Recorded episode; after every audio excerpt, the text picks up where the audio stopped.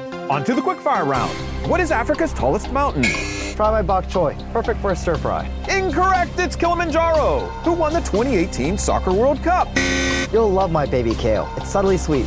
Wrong, the correct answer is France. Local farmer Ken Kaneko believes his Forward Greens are so delicious he just wants you to try them. Get a VIP coupon at forwardgreens.com and get your Forward Greens at Safeway and Albertsons. Spell cat. Try my arugula. It's tender with a refreshing bite. Lux presents Hollywood.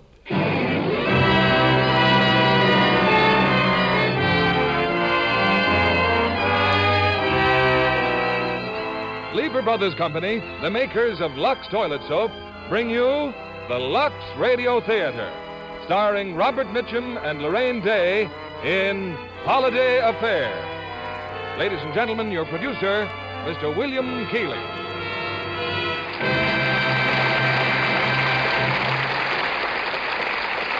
Greetings from Hollywood, ladies and gentlemen. Well, I hope you all have your Christmas shopping done. There are only five more hectic days left, you know, and then your troubles will be over. But uh, just suppose when you walk into the toy department, instead of seeing Santa Claus, you become involved with a tall, handsome stranger. Well, that's only the beginning of tonight's play, Holiday Affair. As the stars of this RKO holiday treat, we have Robert Mitchum, who lends his special talents to recreating his original role. And starring with him is Lorraine Day, who we managed to lure back to Hollywood to give one of her fine performances for us in Holiday Affair. And when you're doing your grocery shopping for the holidays, we hope Lux Toilet Soap will be on your list. Women who value their lovely complexions only know they need purchase and use Lux Toilet Soap once, and it will always be at the top of their list for gentle beauty care. Now, Holiday Affair, starring Robert Mitchum as Steve and Lorraine Day as Connie.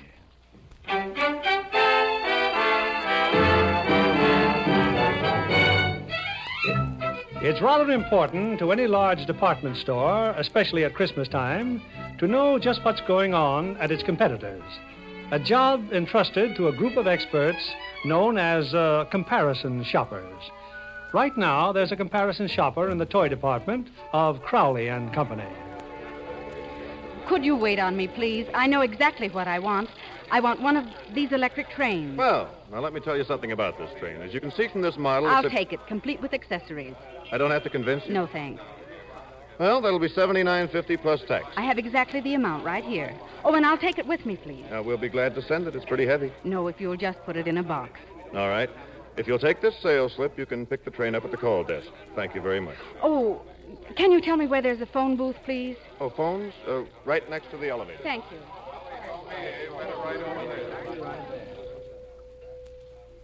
Hello, Miss Neely. This is Connie Ennis. Well, I have a report on those 54 gauge nylons. Gimbals and Bloomingdale's have exactly the same shade and price as we do. Crowley's? Well, that's where I am now. I just bought the train, and I, I was wondering if, if I could wait until morning to bring it in. It, it's getting awfully late, and, and the lady who takes care of my little boy. Oh, thanks a lot, Miss Neely. See you in the morning.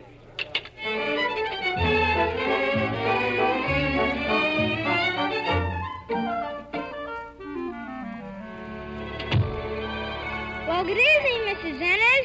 Well, good evening, Mr. Ennis. Oh, darling, it is good to see you. Mommy, look, look, I lost another tooth. Well, I should say you did. I put it on your dresser. You can save it for me. He's been a very good boy, Mrs. Ennis. Oh, hello, Mary. Dinner's all ready. All you have to do is heat it up. I don't know what I'd do without you, Mary. Well, I'll see you tomorrow. Good night, Timmy. Good night, Mary. Gee, all those packages. Are they for me for Christmas? Well, one of them might be. the big one, huh? No, not the big one, dear. That's for the store business. Mm. Now, let me look at you. You know, Mr. Ennis, you're more and more like your daddy every day. Mom, does it hurt much to die like Daddy did? No, I don't think so, darling. Well, did Carl telephone? Mm, he said he'd be over later. Well, Oh, that's nice. Now, while I add a few elegant touches to our dinner, suppose you run along and wash. You bet, Mrs. Ennis. And keep away from my packages. There's an electric train in this one. I back. Timmy! Mm, I can't help, Mommy. I just feel so good. That package isn't for you, darling. Oh, sure, I know, I know. Now look, honey. Christmas is wonderful, but but most of the time, i if you wish for real big things, all you're going to get are, are real big disappointments. Yeah, I, I guess you're right. Now scoot. Oh, did Carl say what time he'd be here? Ah, just after dinner, I guess. All right, all right. Hand me a dish towel and put me to work. Now here's the kind of man I like, Timmy. He gets here just in time to do the dishes. Getting all set for Christmas, Timmy? Yeah, kind of, I guess. Well, we'll go out tomorrow and pick out a tree, huh? Can I really help to pick it out? I wouldn't have it any other way. We might even sneak in a movie if I can leave the office early enough. Gee, thanks. I I think I'll go to bed, Mom. I'm kind of tired. Well, if you want to, darling. Just don't forget to feed your turtles and brush your teeth. Do I have to brush where the last one came out? no, you brush around where the last one came out. Good night, darling. Good night, Mom. Good night, Carl. See you tomorrow, Timmy. you know I wear everybody out at the office with the things he says. I may as well warn you that compliments will get you no place. The dishes. Okay, okay. You know, we make a pretty good team at the kitchen sink. Why limit it to the kitchen sink? Marry me and I'll buy you a dishwasher. A cute little Frenchman with a tight skirt. What do you say, Connie? Could you give me a little more time, Carl? Well, you've had almost three years. You've got to have someone to buy loud neckties for at Christmas. I sure used to buy Guy some buttes. Oh, how he must have hated wearing them. Oh, he loved wearing them just like I would. Carl, I like you very, very much. You know that, but but I don't feel Now, look. As a lawyer, I got a lot of divorces for a lot of people, Connie. But I never got a divorce for two people who really liked each other. But there's Timmy, Carl. Are you sure Are that you trying to talk me out of this? I promise you won't have to ask me again. If it's yes, I'll ask you. Does it feel like yes? Sort of. Well, this isn't getting the dishes done. You know, I'll never forget the day you hired me. There I was sitting at the employment agency with all the other girls.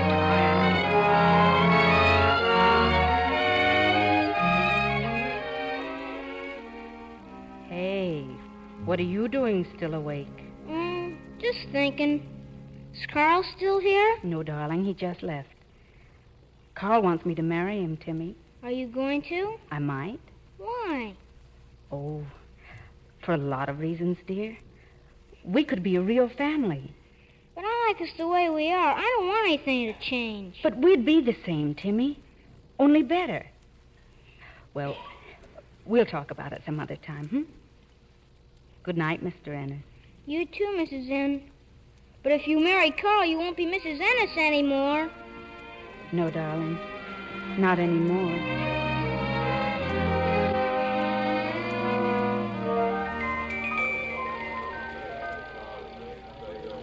Oh, good morning. May I help you? Oh, oh, hello.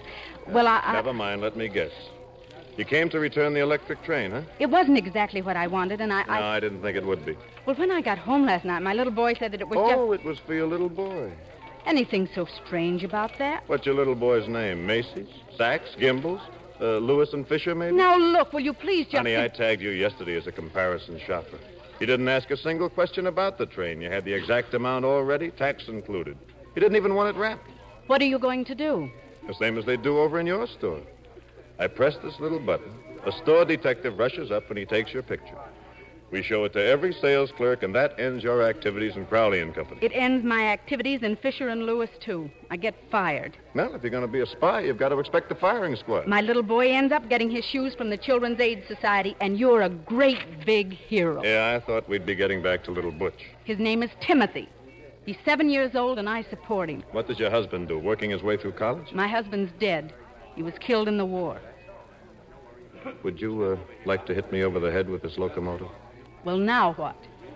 Now I write you a refund slip, which I have a feeling I'm going to live to regret. Oh, thank you. yeah, name? Ennis, Connie Ennis, I'm awfully grateful. My job means a great deal to me. Mm-hmm, Yeah, address. 550 East 75th Street. Now you can do me a favor.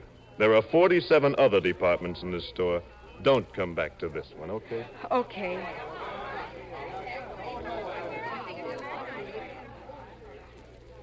Now then, madam, I believe you're next. Yes, I'd like to see the union suit you advertised. Ribbed cotton, fleece lined, long sleeved, and I believe it also. had- Darling, you remember. What? Oh, it's you. And now the size, madam. Uh, oh, for your husband here? Well, I'd say about uh, 42 or Oh, 45. oh, no. No, I want the special, the 56. Uh, yeah, 56. Oh, uh, yes. Well, uh, this may take me a minute, sir. Well, still engaged in commercial espionage, I see. Well, I'm staying out of your department, but what are you doing down here? I just got fired. Oh, no. Because of me? I was supposed to report you, you know. It's a rule. Little floorwalkers have big ears. Well, i- is there anything I can do? There certainly is. When I was a working man, I used to eat lunch about now. I'll buy your lunch. I'll be glad to. Uh, that's roughly what I had in mind, uh, on one condition. I take you to my favorite restaurant, and I order for both of us. I'm entirely in your hands. Here we have the 56, madam. it's the only one left, but I found it. It's exactly what I want. I'll pick it up later. But, madam, uh, really? Well, well, I ask you, 56. So I like 'em loose.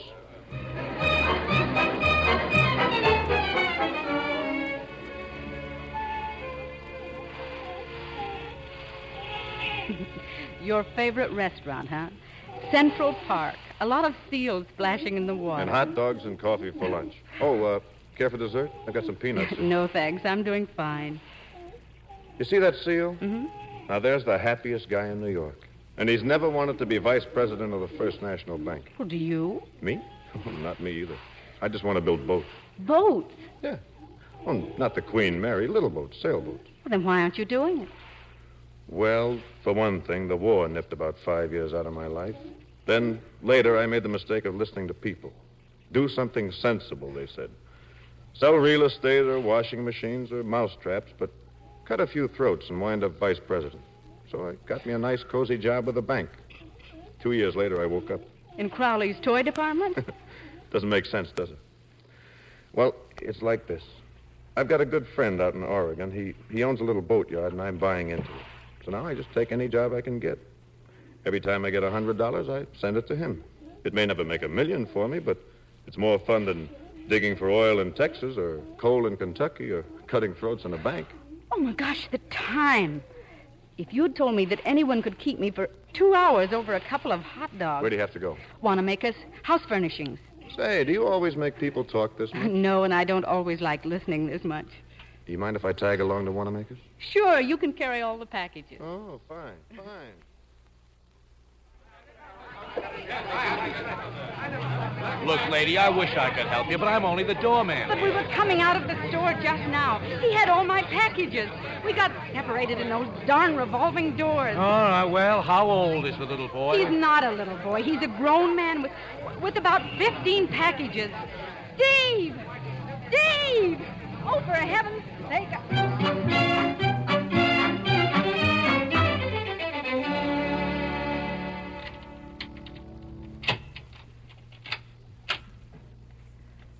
Well, what's going on here? Connie, oh, darn it, we wanted to have the tree all trimmed by the time you come home. And I picked it out, Mom, by myself. After a double hot fudge Sunday to give him strength. Well, it it's the most beautiful Christmas tree I've ever seen. You're a fine picker-outer, Mr. Ennis. Say, how come you're home so early? I never did get back to Lewis and Fisher. Oh, I, I misplaced some packages at Wanamaker, so so there was no point in going back till I found them. Carl, did anyone telephone about them? Uh-uh. Oh, we let Mary go home early. We're taking you out to dinner. Well, you're a very pleasant man. How about changing your clothes, Timmy? Yeah, come on, let's see how fast you can do it. I know, I know. You just want me to go so you can kiss her. Now, how would he know about that? Well, what are you waiting for? Oh, I feel as lit up as that Christmas Mm-hmm. tree. Connie, you told Timmy about us. What'd he say? Well, you know how children are. They don't like changes. But I'm sure he's. Co- Front door, excuse me. Who is it? Maybe you'd rather I come down the chimney. Steve! Well, where did you go to a matinee? I looked all over for you. It's the last time I ever pick up a comparison shopper. Here, let me help you with the packages. Well, uh, hello. Oh, Carl, this is Steve. Uh, Mason. Carl Davis. Hi. Uh, I lost her in the crowd. We were out shopping. we got and I separated. We met at Crowley's this morning, and then we She went got out. me fired, and then we started. to That's go out how and- we met. And after lunch, he, he, he was carrying all those parcels for me, and we got separated in the crowd. Well, it can happen in the crowd, yes. Uh, but how did you find me? Well, it wasn't easy. This may come as a big shock to you, but Fisher and Lewis never even heard of you. Naturally, they never give out information about comparison shoppers. And then it dawned on me to look in the phone book. Uh, dear, why don't I get Mr. Mason a drink? Hey, this fellow's got it upstairs. I'll get us all one, huh? Sit down, won't you? Well, it looks as though we might have a white Christmas. That's right. Never seems like Christmas unless it is white. That's right. Still, we don't seem to get the big snows we used to. That's right. Just comes down slush now. That's right. It's probably got something to do with the atom bomb. Hey, that's right. Understand they need rain in California. That's so. I'm from California. Is that so? Never rains. I was in California once. That's so. Rained every day. Very unusual. Uh, that photograph on the table is uh, is that guy? Yeah. Yeah, and Tim's a lot like him, Connie says. Tim's her little boy. Yeah, I know. Oh? He never knew his father, did he? No. No, but Connie talks about Guy all the time. That's wonderful the way she keeps him, well, sort of alive. Is it? After all, he's not alive. Huh? Oh, here, here, let me help you, dear. Thanks. Here you are, Mason. Thank you. Well, here's to a Merry Christmas. That's what I always say. Oh, here's Timmy. Steve, I'd like you to meet the man of the house, Mr. Ennis. Hi, Tim. Hi. He looks exactly like you. Oh, do you think so? Everyone else says he's the image of his father. Timmy, I've got to ask you a couple of questions. I'm sorry, but it's a rule for grown-ups. Like how old I am and what grade I'm in? That's right. Then when you get older, you'll have the right to be annoying to kids. Okay, go ahead. Well, uh, what are you going to get for Christmas? Clothes, I guess. That's what I always get. Something to wear. Well, I'll bet you won't be able to wear what I'm getting for you. A camera. How'd you know? Because you asked me if I wanted one a long time ago. Timmy, I don't think that, that sounds very nice. Oh, he didn't mean it that way. Anyway, he doesn't have to get me anything. Just for that, you can go straight to your room. No, Tim, now you do what your mother tells you. I don't want one. You can't make me. Timmy! Oh, now wait a minute, son. I'm not your son. You can keep your old camera. Now here, here, you better go to bed. And keep your hands off me and off my mother, too. Let me go. Let me go. Carl, get your hands off my boy. Connie. Oh, yes. Yes, of course. Good night, Connie. Carl, wait. Wait, I, I'm sorry. I'd better go, Connie. Good night. Go to bed, Timmy, and, and you don't get any supper. I'm sorry, Steve. Yeah, so am I. I come to return a few packages, and look what happens. It didn't have anything to do with you. Oh? You didn't tell Carl about me. It wasn't important. Well, maybe not telling him made it seem important. He certainly went out of his way to take possession of Timmy. That may be why the kid flared up. No. No, I don't think so. Well, I wanted to see the Ennises at home. And you certainly saw them. And now I'll say goodbye. I, I think it'll save us both a lot of trouble. Now, what does that mean? It means that I might fall in love with you. Well, it's not impossible. I might even ask you to marry me one day, and you'd say no. Not that you're not right, but what makes you so sure? Because you want everything just as it is the status quo. You and Timmy. No changes. Well, Connie, look. He's a wonderful kid. Stop trying to make him over into your husband. I don't know what you're talking about. You call him the man of the house, Mr. Ennis. You get upset when somebody doesn't think he looks like his father. Why don't you quit trying to hang on to something you've lost? I want everything just as it is, do I? I suppose that's why I'm marrying Carl. Well, if you do marry him, you're going to have a little problem with Tim, aren't you? No, I'm not. It will take a little time, maybe, but but you're not quite as wise as you think you are. Okay, okay, I'm on my way. Uh, you mind if I say goodbye to Tim? Go ahead if you want to. Steve, Hello, Timmy. I'm sorry I was bad before. Boy, you can sure kick up a fuss, can't you? You think Carl's real mad at me? No. You just tell him you're sorry. I bet he's a pretty nice guy. Steve, did Mom really get you fired? Hey, how did you know about that? I I can hear things through the door sometimes. Uh-huh. Especially, especially when you put your ear next to it, huh? Well, it seems I sold your mom a train, and then when she brought it back, I, I did something I wasn't supposed to do. You mean an electric train, red and silver, with a with a whistle? And a... Oh, you saw it, huh? Yeah, but don't tell Mom. I I peeked. I thought it was for me, but it wasn't. Gee, it sure was a swell train. Well, maybe next year, huh? You keep wishing real hard till next Christmas. I've wished for a train till my stomach hurts. Mom took it back anyway. Well, that shouldn't make a big fellow like you quit. Well, I'll go see if I can't rustle up some supper for you. Oh, don't worry. When I'm bad, Mom gives me supper anyway. Good night, Steve. Good night, Timmy. Keep pitching.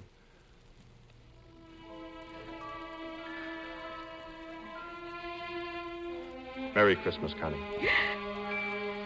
Did you have to do that? You sure scare easy. It was just a goodbye kiss. Good luck, Connie.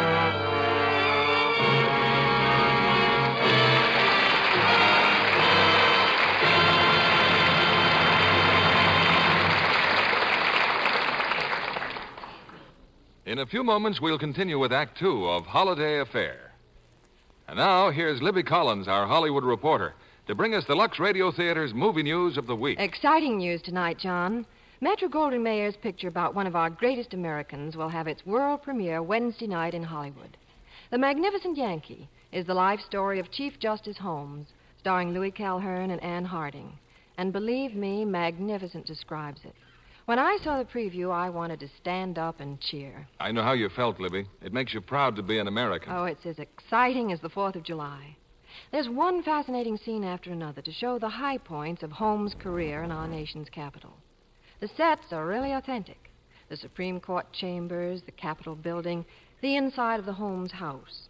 But more than that, it's a warm and tender love story.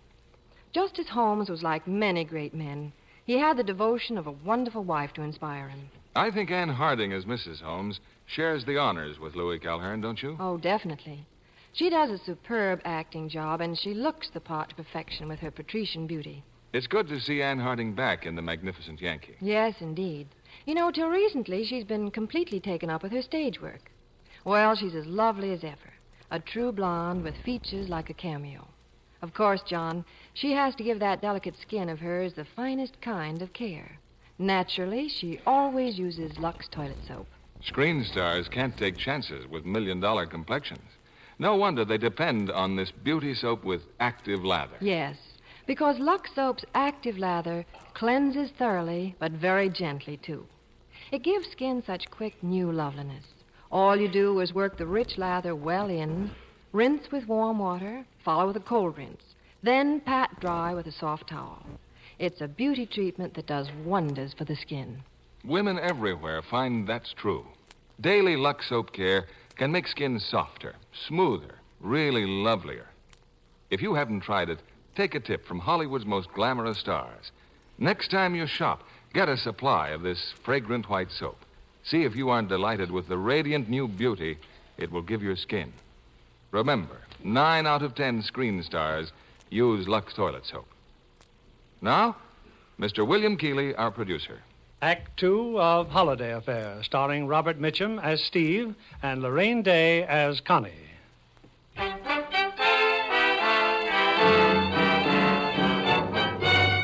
It's noon the following day, the day before Christmas. Connie and Carl have met for lunch and, it appears, have patched up their differences. And once again, Connie, I'm so sorry about last night. It was all my fault. I don't know why I didn't tell you about meeting Steve. It wasn't Steve that bothered me, honey. It was that, uh, that take your hands off my boy. But you know I didn't mean that. Timmy's such a swell kid. You know, he even called me up this morning. Timmy? Yes, yes. He said he was sorry and that I shouldn't be mad at him and, well, a lot of other nice things. Oh, I'm so glad. You see, I didn't tell him to call you. It was his own idea.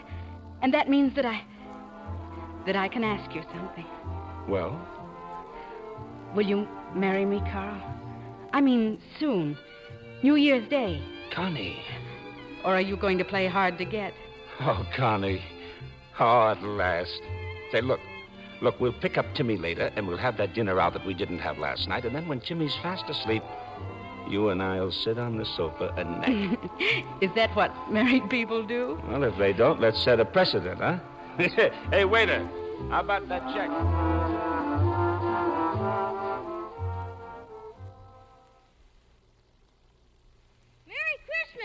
Christmas. Mommy, where are you? It's Christmas morning. I'm getting breakfast for you, which you'll probably never eat. Oh, Merry. Merry Christmas, darling. Oh, Mom, thank you. You sure did fool me. I did? Telling me I wouldn't get anything wonderful for Christmas. It was outside the door when I went to get the milk. Oh, gosh, Mom. Outside the door. In here, Mom, in here. I'll show you. A Rocket Express train. And there's a note in the box. You put it in, but you forgot I can't read very Let me good. see that note. Timmy, this train whistled at me when I passed by and said it wanted you for Christmas. It's signed Santa. Santa Claus. Oh, and this is for you. Hmm, We'll open it up. Timmy, for me? It's perfume. Real perfume. It costs more than a dollar. Oh, Timmy. Oh, it's just beautiful, darling. You're surprised, huh? Am I? But but how did you know I wanted the train so bad? I didn't tell anyone except Mr. Mason. Mr. Mason? Timmy, Timmy, about this train. Oh, darling. And I'm going to take better care of my clothes from now on. And wash more, too. Timmy, I didn't get you the train. Well, who did? Mr. Mason. Gee, he must be awful rich. No, dear, he's not. That train's the nicest thing anybody ever did for me. Except for you, I mean. Gosh, I'll have to thank him. Well, I may be able to do that for you. I have a few things I'd like to talk to him about. I'll go with you. But Mary will be here soon, and then Carl and, and Grandpa and Grandma and. Mom, we don't have any present for him. For Mr. Mason, I mean. I'm afraid we don't, dear.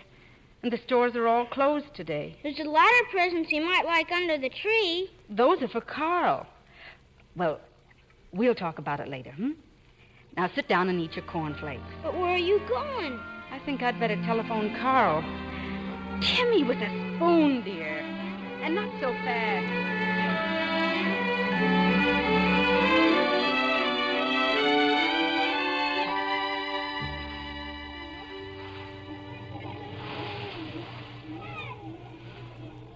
Connie, well, I'm amazed. What brings you to Central Park on Christmas morning? Because you weren't at your hotel, Oh, I don't live there anymore. so the clerk told me. Then I, I thought maybe you'd be here. Have some breakfast? The squirrel and I think this stuff's pretty good. The squirrel. Oh, oh yes. He's an orphan. I'm all he has in this world. Steve, why did you get that train for Timmy? Because I wanted to. Well, it, it was very sweet of you, but I, I just can't let you do it. I want to give you back the money. Some of it now, and, and, and the Uh-uh-uh, rest is. ah, Sorry, the train is strictly a personal matter between my friend and me. But Steve, really, anyway, it isn't right for Timmy to think he's always going to get everything he asks for. Well, for a kid that's been sold on no surprises at all, this seemed like a great idea. Well, he's just crazy about it, and about you too. Oh, he sent you a present. No.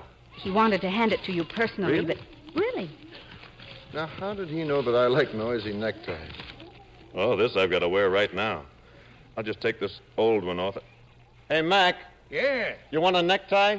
yeah, sure. Well, what do you know? Christmas is here after all. And many of them. Thanks a lot, mister. well, now you've made two people happy for Christmas, and one person a little unhappy. Oh? Carl. He s- suspects your motives about the train. Well, so would I if I were in his shoes. I'm marrying Carl on New Year's Day. Good for you. He looks like a nice guy. Oh, he is. I know Carl. We've been friends for so long, and now everything will be safe and secure. I, I feel just wonderful about it. You're great at selling yourself a bill of goods, aren't you? Look, Steve, I- You were married once to a man you were in love with. You ought to know it's impossible to be safe and secure when you're in love. What are you trying to do? Crawl into a cave and hide from everything that's going to stir you up? if I want to, yes. Well, I don't think you can. Life is going to crawl right in there with you and kick your teeth out. I'll manage very well, thank you. You've got to take everything that's coming to you, Connie. All the surprises, good and bad. I can't afford surprises. Every surprise isn't a telegram from the War Department. I should have known it was a mistake to see you again. Then why did you come here? I told you why. To pay you back for the train. You could have mailed it to me. A three cent stamp would take care of the whole thing. Look, Steve, I came because I. I just. Hey, mister! Hi. Are you the man who gave that man a necktie? That's right. Uh, What's that balloon tied onto your head for? Oh, my brother tied it on, and now I can't get it off. Well, the man said it was very nice of you to give him a Christmas present, and he said he wants to give you this one. He did? Uh huh. So here. Well, I gotta go now. Hey, Milton, wait for me. Well, what do you suppose is in here? Well, nothing like finding out. And where would he have got it? Maybe he's an eccentric millionaire. After all, everyone who wears dirty old clothes isn't a hobo. Just like everyone who gives electric trains to strange kids isn't an eccentric millionaire. Look, just what I needed salt and pepper shakers. Steve, not to change the subject, but why did you move out of the hotel? because I found a cheaper place. I'm going to stick around just long enough to earn my train fare to Oregon so you can stop worrying about me. I'm not worrying about you. All right, so Carl can stop worrying. Look, since I'm not going to see you again, can't you have the decency not to be annoying? Sure. Goodbye, Connie. Have yourself a nice, quiet life. Thank you. Goodbye, Steve.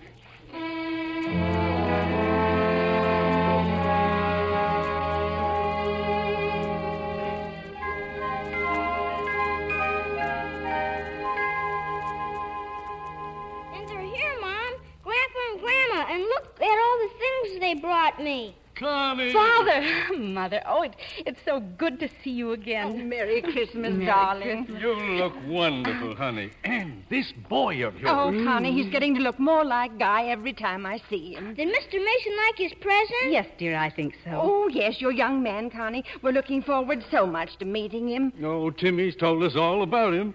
We're very happy for you, Connie. Oh, Now, wait a minute. Timmy's a little mixed up. Oh, I didn't say who. I just said you were going to get married. Not Mr. Mason? No, it, it's Carl. Carl Davis. You remember? Uh-huh. Carl? Well, I, I think that's just fine, dear. He telephoned again. Carl? What did he say? He wanted to know where you were. I said you went to Mr. Mason's hotel to see him. Oh, swell. Then what did he say? he said you'd be right over. You see? I'm coming, I'm coming. Merry Christmas, Timmy. Aye, darling. Carl, and look who's here. Mr. and Mrs. Ennis. Well, hello, Carl. Merry Christmas. Connie just told us the news, Carl. We're so pleased. Yes, she finally talked me into it. And look, look what Mr. Mason bought me. oh, yes, the train. So you saw Mason at his hotel? Uh, Well, no. Central Park. Central Park, dear? Yes, he eats there with the seals. Oh? Well, did you give him back the money? He wouldn't take it. Well, it's a very expensive present. It does seem odd that he. Yes, doesn't it? It's just the kind of fellow he is. It, it doesn't seem odd at all. Well, what are you getting so upset about, honey? Oh, well, I. Look, I, I can't explain things better than I have, and I, I'm not even going to try. If there's anything about it that's bothering you, it can stop bothering you because. Well, because he's leaving town. He's going to Oregon to build boats. Going away? Bo- boats? So, so why don't we open up our, our presents and, and have a nice Christmas? Because there's somebody at the door. Oh, I'm closest, dear. I'll see who it is. Oh, Mr. Mason. No, Johnson Police Department. Police? Well, what in the world? I'm looking for a uh, Mrs. Ennis. Well, I'm Mrs. Ennis. Yeah, well, which one of you sat on a bench in Central Park this morning? Well, You know a man named Steve Mason? yes. Yeah. Well, he's under arrest. He claims you can clear things up for him. Under arrest? The lieutenant will tell you all about it. Get your coat, dear. I'm going too. Oh, no, no, dear. Of course not. You... I've got him. He's my friend, isn't he? Oh, well, all right, but hurry. hurry, please.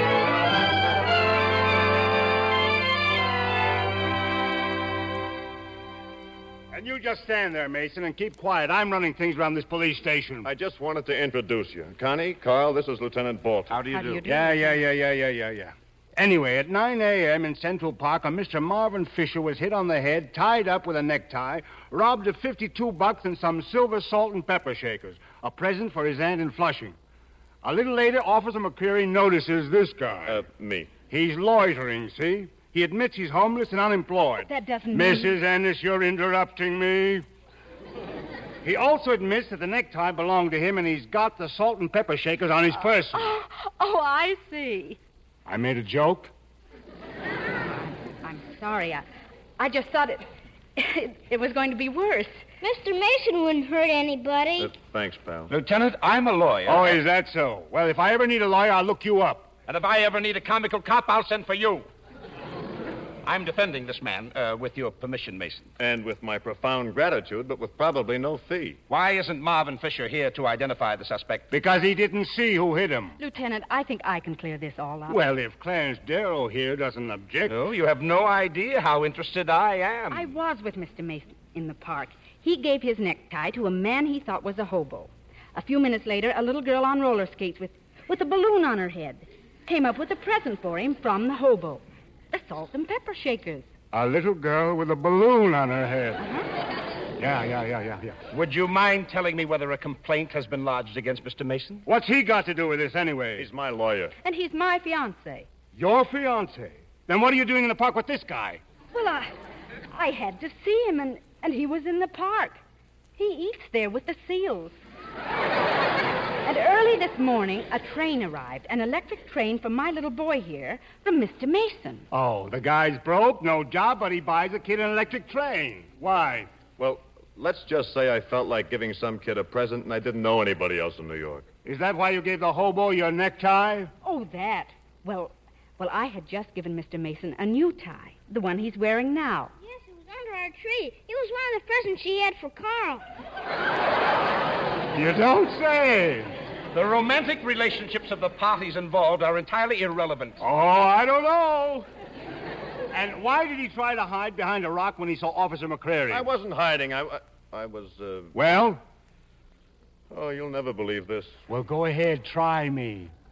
I was feeding a squirrel. He, uh, he, he's an orphan. He kind of depends on me. Holy jumping ranger, get this guy out of here. You mean he- he's free to go? I gotta let him go if he isn't planning to skip town. Oh, I'm not. I've got a room, 220 Christopher Street. Oh, now you got a room. Well, just till I earn railroad fare, I've got a job out in Oregon. Why don't you touch the counselor for your fare? I bet he'd be glad to get you a ticket just to get rid of you. Now, look, Lieutenant. Yeah, you look. This case is dismissed. Go on home. Uh, thank you. Yeah, Merry Christmas. Believe it or not, Steve, it only looked like I was trying to send you to the chair. you did fine, thanks. And uh, why don't you let me advance you that train fare? Uh, much obliged, Carl, but I couldn't think of it. Why can't Steve come home with us now, Mom? And, and have dinner with us? Well, uh, I'm sure he has plans of his own, dear. But how could he? He said he didn't know anybody but me. And besides, it costs a lot of money to eat in restaurants. Uh, thanks, Timmy. I'd love to, but I really can't. But, but why, Steve? Well, because I. Um... Yes? Okay, I'll, I'll come.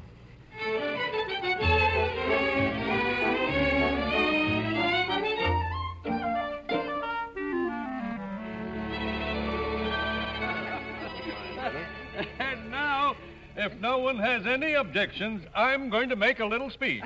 I ate too much turkey. yeah, so did I, but I'm going to make a speech just the same. Well, uh, just a toast, I guess. All right, enough. to you, Mother, and to the 35 years you've given to me. Every one of them good. Even the bad ones, because you were with me. Why, Henry? Carl, just be as happy with Connie as I've been with Mother. That's all. No, no, Mr. Ennis, that's not all. This has been the happiest Christmas of my life. From now on, I'll have a wife and son, and if Connie will let me share them, a mother in law and a father in law. And you, Steve, well, we all wish you luck in your new job in Oregon, and we're happy that you're not alone this Christmas, but with us. Thank yes, you. Yes, Thank indeed. Now it's your turn, Steve. You gotta say something, too. Uh. No, I, I passed, Timmy. I'm too full. But that's not fair. You, you have to say something. Well, you've all been very kind to me. You've taken me in, given me a great dinner, and there's really nothing for me to say except, uh, after we've had dessert, of course, except thank you and goodbye. That's all I was going to say, but, well, you asked for it. Connie, I think Carl's one of the swellest guys I could ever hope to meet. Well, here, here. Fine. But I think you ought to marry me.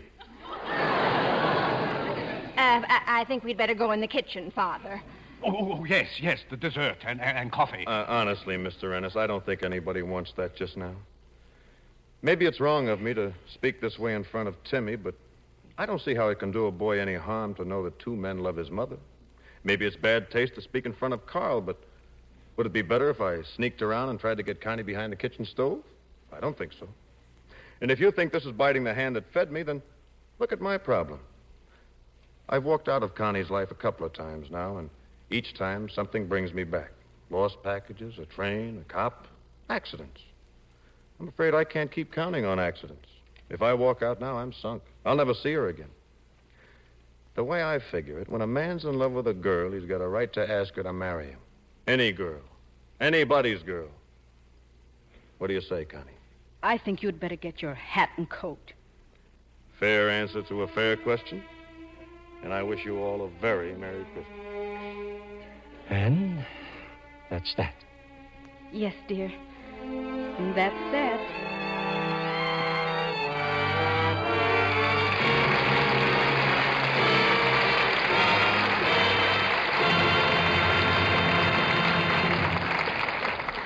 In a few moments, we'll bring you Act Three of Holiday Affair. I chose our guest tonight because we always like to see effort and sustained hard work pay off. Miss Kay Christopher, our charming starlet, is an Illinois girl, a graduate of Northwestern University. Of course, you majored in dramatics, Kay. Oh, of course, Mr. Keeley. And I had two summer sessions at the University of Iowa. You know, they have a very splendid dramatic workshop there. So, when you came to Hollywood, you weren't exactly a novice. Well, that's what I thought at the time, but goodness, what an ordeal my first screen part turned out to be. Especially the day the director got so angry when I just couldn't seem to get a scene just right. Well, yes, but you've been in many pictures since, so, well, you weren't too discouraged. Oh, my, no. It, as a matter of fact, it, it made me much more determined. Oh, and incidentally, Mr. Keeley, Faith Drumerg, who stars in RKO's Vendetta, spent years of study before she even attempted a screen role. Oh, she's a terrific actress and very beautiful besides. You know, she seems just right for the intensely dramatic part she plays. A proud young Corsican girl bent on the revenge of her father's murder. You know, Vendetta fairly seethes with human emotions. And Faith Domergue has that dark, exciting kind of beauty that's just right in the mood of the story. Oh, and how gorgeous she is in those close ups. Everyone will agree with you there, Kay. Her dark hair and eyes certainly set off that luxe complexion of her. Yes, Mr. Kennedy, Faith is a Lux girl, like most Hollywood stars. And I certainly would neglect my daily Lux soap facial. And for a luxurious beauty bath, of course, the bath size cake is just wonderful. Yes, that big bath size makes a hit with women everywhere. The lather is so rich and creamy, even in hardest water.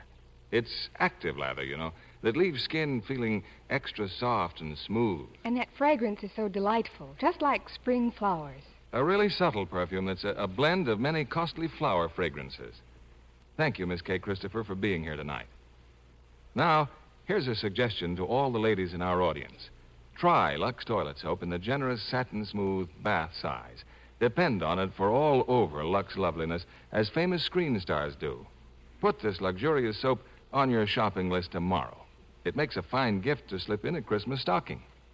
Remember, nine out of ten screen stars use fragrant white Lux Toilet Soap. We pause now for station identification. This is CBS, the Columbia Broadcasting System.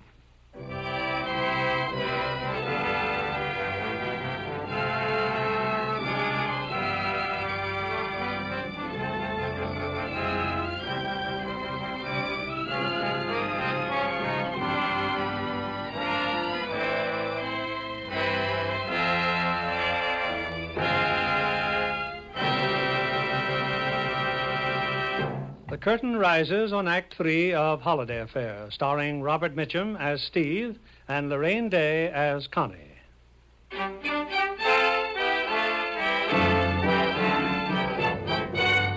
Well, it's the day after Christmas. Santa Claus has come and gone, and so has Steve Mason. And in Crowley's department store, a small boy with a large box has struggled through the crowds to Mr. Crowley's office. Mr. Crowley. Oh, I beg your pardon, Mr. Crowley. Emily, don't you know I'm listening to our radio program? Yes, Mr. Crowley, but I. This is Crowley and Company's meditation hour. Five minutes more of this and I'll be fast asleep.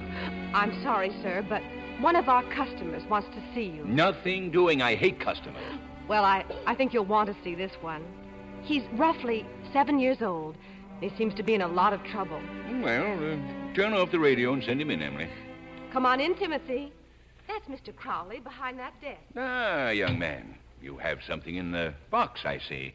Possibly some belated Christmas gift for me? No, sir. It, it's an electric train. Oh, is that so? Well, I hope it hasn't proved unsatisfactory. Well, I, I got two of them for Christmas. So please, can I have my money back? Well, now, let me see that train. Uh, What's this? What's this? It got broken in the elevator, but I didn't do it. Honest. No dramatics, boys. No dramatics. I hate dramatics. So you got two trains for Christmas, huh? No, no, no. I'll tell you the truth. Oh? I only got this one train for Christmas. Steve got it for me. He's my friend. And he's real poor and he hasn't got a job and, and he shouldn't have spent his money and I want to give it back to No, him. no, no, no, no, no, no tears, boy. It gets me all squishy, you know. Yes, sir. Uh, just tell me this tale of woe from the beginning, huh? Well, well, I, I guess it all started with my mother. Her name is Mrs. Ennis, and, and she worked for Fisher and Lewis. She's a comparison shopper. Whoops. Uh, anyway, she came here to yours.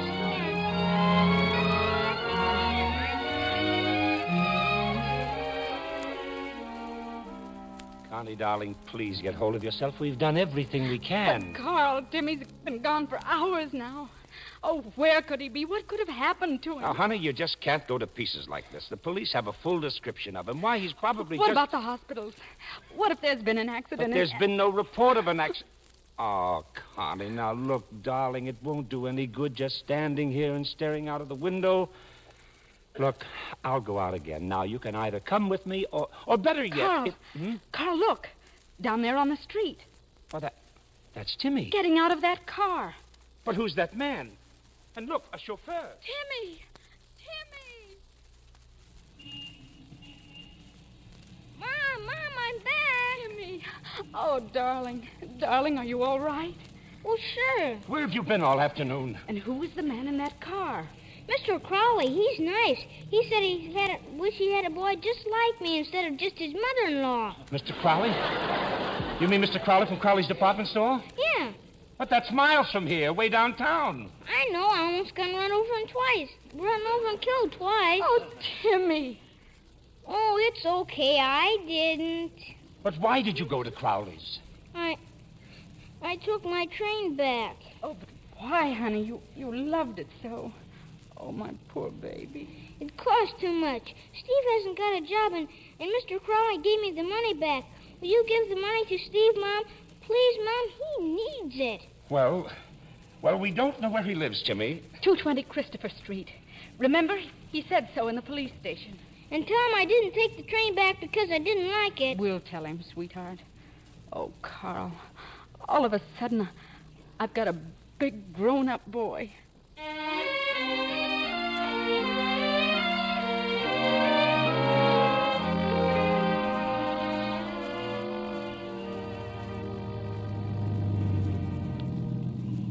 Well, this is it, honey. 220 Christopher Street. Carl, you give him the money. I, I think I, I'd better wait out here. You do? Connie, Connie, let's have a talk for a minute, huh? Hmm? In the case of Connie Ennis versus Carl Davis, I'd like to offer certain facts and evidence. I don't understand. The party of the first part, Connie Ennis, although loved by the party of the second part for three long years, successfully did avoid the idea of marriage between them. However, upon the entrance of a stranger into her life, said Connie Ennis did immediately and suddenly consent to this marriage. But there's no possible connection between. Since meeting the stranger, Connie Ennis, normally calm and frank, becomes nervous and evasive. Carla, I don't think I like And upon a proposal of marriage from the stranger, a thing rarely insulting to women, she becomes outraged and orders him from her home. Well, for your sake, I, I couldn't. let him- Nevertheless, having heard his address but once, she remembers it. Yet she's fearful of seeing him again. I don't know why you're saying these things. It's my business to recognize facts, Connie. I'm a lawyer. And in six days, I'll be a lawyer's wife. Will you? You know, I have a sneaking suspicion I ought to see if somewhere there isn't a girl who might be in love with me. Even a dumb, frowsy blonde who slops up the house and feeds me on canned beans. Carl. Now, go on, go on in and give him the money. I'll wait five minutes. And if you don't find more interesting company, well, then we still have a date for dinner. You're a wonderful person, Carl. Yeah, yeah. Compliments will get you no place.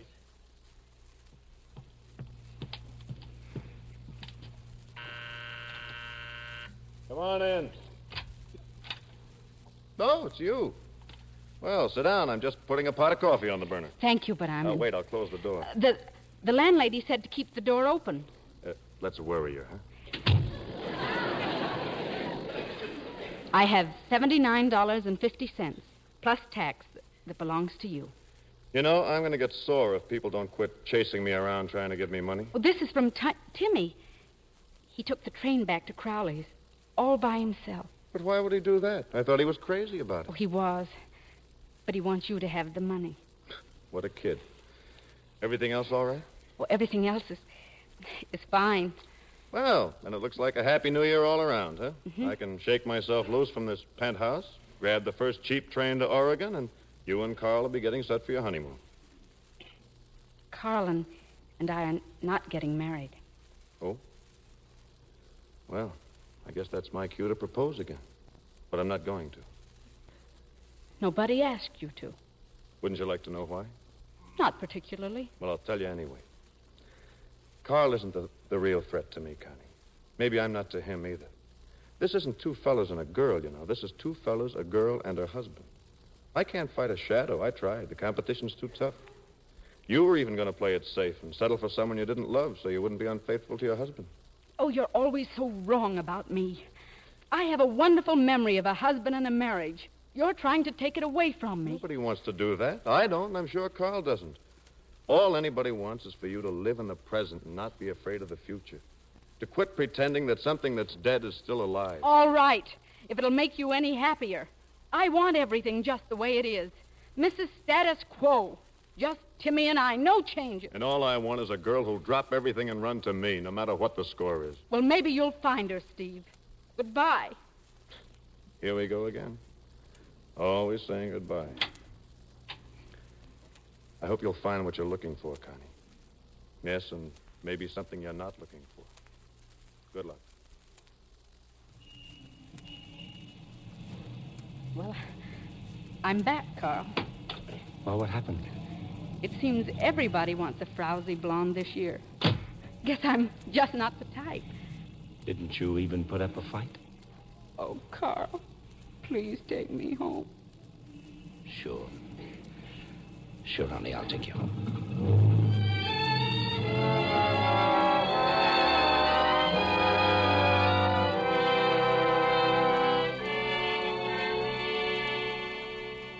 And in a few more hours, it'll be a brand new New Year, huh, Mom? That's right, darling. But if we don't stop talking, I'm going to be late for my party. Mom, what did that telegram say before? Oh, just Happy New Year, dear. From Grandpa and Grandma? Well, no, it, it was from Steve. Now, where's my lipstick? Here, I, I guess I had it. I was drawing some pictures. Oh, fine. Is that all the telegram said? It said that he'll be wishing us a Happy New Year tonight on the train. He's finally going to Oregon. Now, go to bed when Mary tells you, dear. Where's the party, Mom? Russ and Harriet? Mm-hmm. Going alone, huh? You don't have any fun anymore, huh? Well, I've got you, haven't I? You're my fella. Oh, sure, but heck, I'll be running out and getting married pretty soon.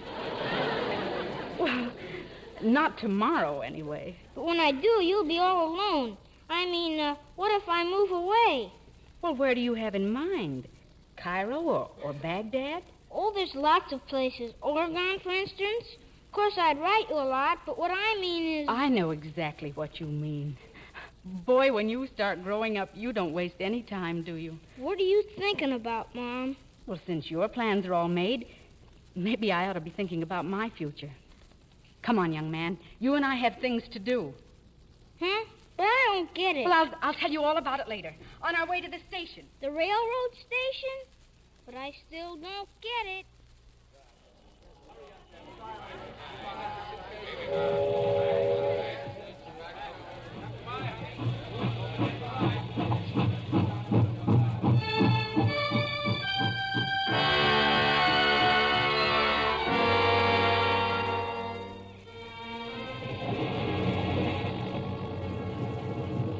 Is there a Mr. Mason in this car? Mr. Mason, please. Steve Mason. Oh, yes, conductor? Uh, I have a note for you. For me? Oh, thanks. Uh, We hope you like surprises, too. Connie and Timmy. Car 269, Mr. Mason, Section D. Thank you.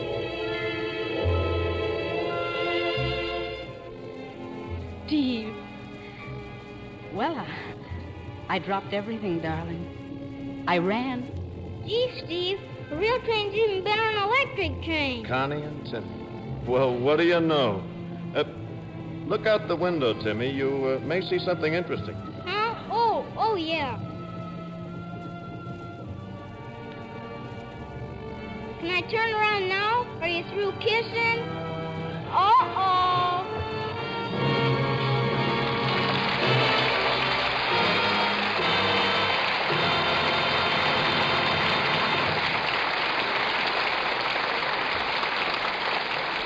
The curtain falls on Holiday Affair, and all our thanks to our stars for making this such a happy occasion Robert Mitchum and Lorraine Day. Well, Bob, I suppose you're all set to play Santa to your two boys. I sure am, Bill. But they're growing up awfully fast, you know. Jim's nine and Chris is seven. They're regular giants. Giants? Did you say giants? You're speaking of the men I love. Lorraine, you literally live for the New York Giants, don't you? yes, Bill, from spring training through the baseball season. But that goes from March clear through September. You ought to play on the team. Just a minute, Bob. Our season goes through October. Next year, the Giants will be playing in the World Series. My, my, my, such faith. You know, I bet she believes in Santa Claus. I bet she does, too. I certainly do. I have the New York Giants and Leo DeRocher. And what do you have? Well, you can have Leo. I have Jane Russell in our new R- RKO picture, His Kind of Woman. Well, to each his own. How about your children, Lorraine? I suspect they're giant fans. Well, my boy Chris certainly is. He has a miniature giant suit and Leo DeRocher's number on the back of it. Yeah. How about your little girl, Michelle? Oh, she's a Lux toilet soap fan, just like her mother. I tell her that if she uses it faithfully, she might be a starlet someday. I'll bet on that. You know, the only thing that impressed my kids is that I was in a Hopalong Cassidy picture once. Now they want him for Christmas. Well, I know they're all set to get wonderful presents. And we have one for them, too. Because next week, on Christmas night, we're presenting a storybook classic that grown ups love as much as their children do. The wonderful tale that Metro Goldwyn Mayer turned into an enchanting musical, The Wizard of Oz. And as our star, playing her original role, the one and only Judy Garland. I'm sure you'll agree it's a wonderful Christmas present. Yes, Bill, everyone will certainly love that. Good night. Good night, Bill. Good night and Merry Christmas.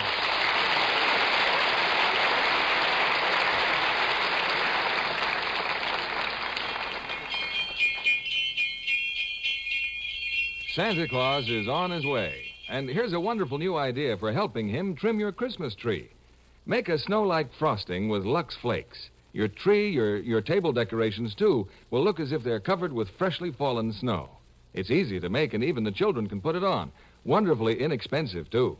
Frost your tree before you put on lights and other trimmings. Christmas snow dries in a few hours, lasts as long as the tree. To make it, here's all you do. Just add two cups of lukewarm water to a box of Lux Flakes, whipped to a creamy consistency. Spread handfuls along the branches of your tree with your fingers. Buy an extra box of Lux Flakes tomorrow to trim your tree. Your dealer has complete printed directions for making Christmas snow with Lux Flakes.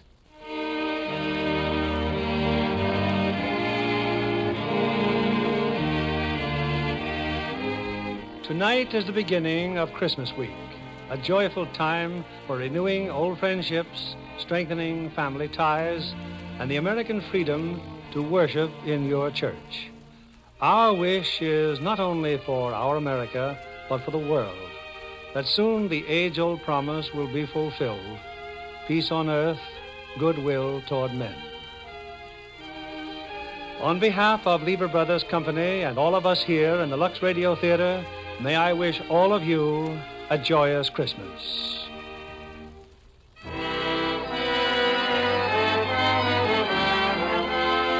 Lever Brothers Company, the makers of Lux Toilet Soap, join me in inviting you to be with us again next Monday evening when the Lux Radio Theater presents Judy Garland in The Wizard of Oz. This is William Keeley bidding you good night.